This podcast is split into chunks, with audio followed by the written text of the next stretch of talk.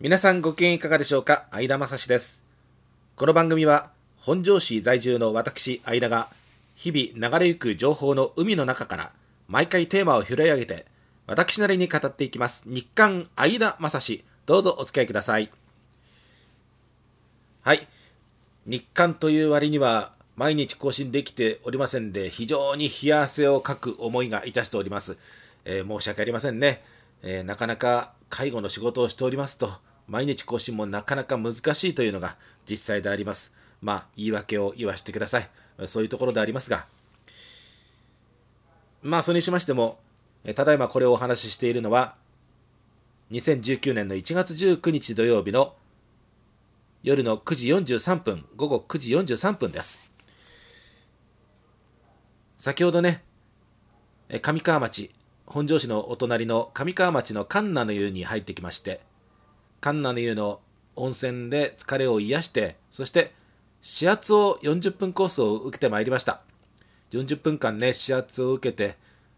もうガチガチに体がもう張ってましたんで、え指圧でグイグイをしてもらってほほぐしてもらってやっと落ち着きを取り戻しました今日は朝は本当に疲れ切っちゃって目は覚めたんですが体が重くて全然動かないというそんな状況でした。ですからあのこたつに入って横になってそして何て言うんですか。あのラジオでも聞こうと思ってラジコプレミアムで音を出したんですけれども音を聞くことすらストレスに感じてしまってですから午前中は音なしの自分の部屋の中で、えー過ごしておりました。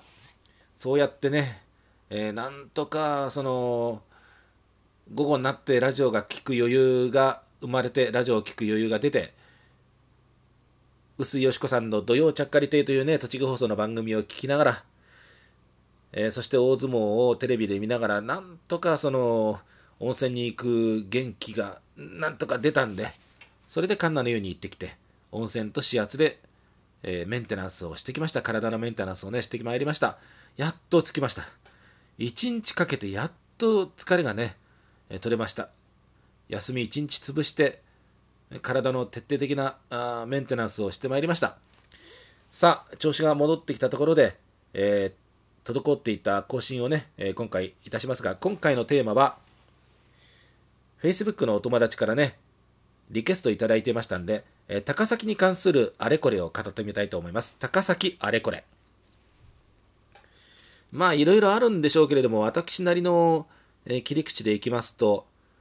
もう群馬県、ことに高崎の場合は、え車中心の世の中になっております。何でもかんでもね。これはいい悪いではなくて、もうそういう風になってます。その証拠に、まず第一に、お店で買い物をするとすぐ駐車券のことを聞かれますね。これはあの、市役所行っても駐車場がありますんで、それすぐ聞かれますしね、窓口でね。それから、若者の就職支援をしているジョブカフェに行った時でも、私、若い時に聞かれた覚えがありますね、駐車券のことをね。あとは本当にあの高崎駅の周辺のお店に入っても二言目には駐車券のこと聞かれますね。おそらくあの特約店であの駐車券のその1時間無料とか2時間無料とかそういう、サービスがあるんだと思います。それで駐車券のことを聞いてくるんだと思いますけれどもそれにしても行くとこ行くとこ聞かれますよ。私なんかはあの結構電車鉄道に乗って移動するケースも多いんで確かに車も乗りますけれども鉄道でも移動しますんで鉄道で来てる時は煩わしいことこの上,、ね、この上はありませんね行くたんび行くたんび駐車券駐車券駐車券腹の中じゃうるせえこの野郎って思うんですけれどもねまあそれを言ってもせんないことなんであ、鉄道で来てる方大丈夫です。電車だから大丈夫ですっていうふうにね、いちいち答えるんですけど、めんどくせったらありゃしないっていうところですがね。まあ、ことほどさように、そうやって高崎というところは自動車で全てが回っているという、そういう土地柄です。高崎駅前にね、西口の駅前に、昔ビブリのあった跡地に、高崎オパ、OPA と書いてオパ、高崎オパというのがでできたんですけれどもね。そこは駅前なのにみんな車で押し寄せるというね。ですから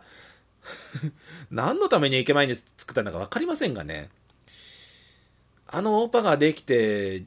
駐車場が近隣の駐車場が混むようになったんで高崎駅のどこか近くの駐車場に止められるだろうと思ってこう行くと駐車場が結構満車になってるってケースが最近増えてきましてね。ですからやっぱり鉄道の方が嫌っていう風に最近なってきましたけれどもね、えー、意外に高崎駅近辺の駐車場でいつも止めてるとこに止めにくくなったなって思う時が最近あります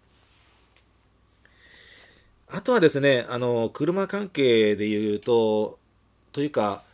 公共交通に関して本当にあの、乗り方わかんないっていう人がほとんどとは言えませんけど、多いですね。二言目には、電車にめったに乗りません。バスは乗ったことありませんという人が本当多いですよ。おそらくあの、バスの乗り方多分知らないんじゃないですかね。あの、高崎市民群馬県民の多くの方々がね電車はまあ東京に行く時高崎線やら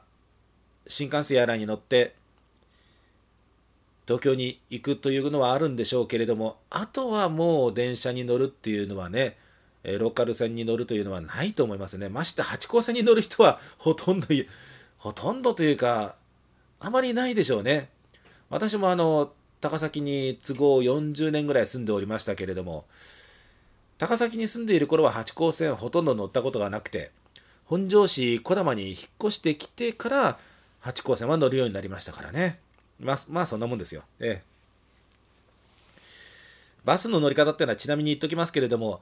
え群馬県の場合で行きますと、え後ろから乗って、え前で料金を払って運賃を払って降りるというそういうことになっております。ですからバスが止まったら後ろのドアが開きます。そうしたら、えー、整理券が出てきますのでそれをピッと取って群馬県の場合ですとあの IC カードあのというかあのえー、スイカなどのあのカードで支払う方式には多分なってない対応してないはずですので、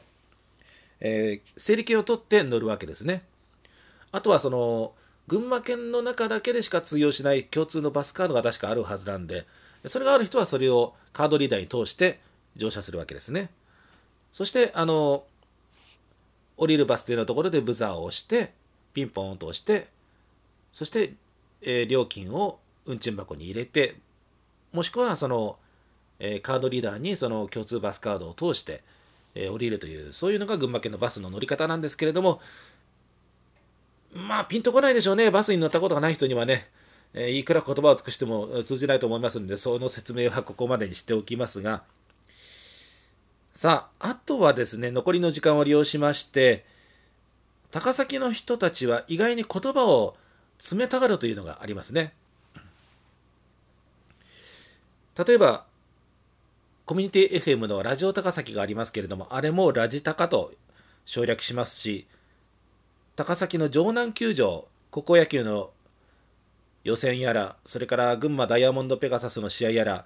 ソフトボールの試合とかいろいろフル回転で使われている球場ですけれどもこれも城南城南というふうに、えー、城南球場なんて言いませんね。城南の2文字ですね。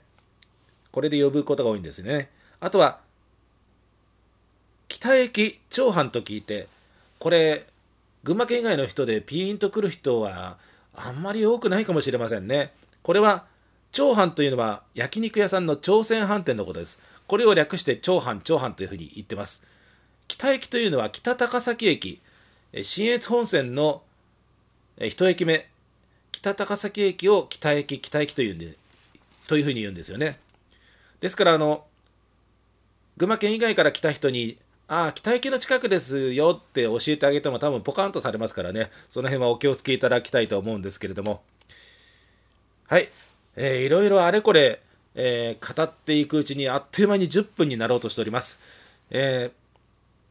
ー、なかなか更新できずに申し訳ありませんでしたけれどもね、えー、この後、今夜中にもう1本ぐらいは更新したいと思いますんで、どうぞよろしくお願いいたします。最後までお聴きいただいてありがとうございました。それではこの辺で失礼をいたします。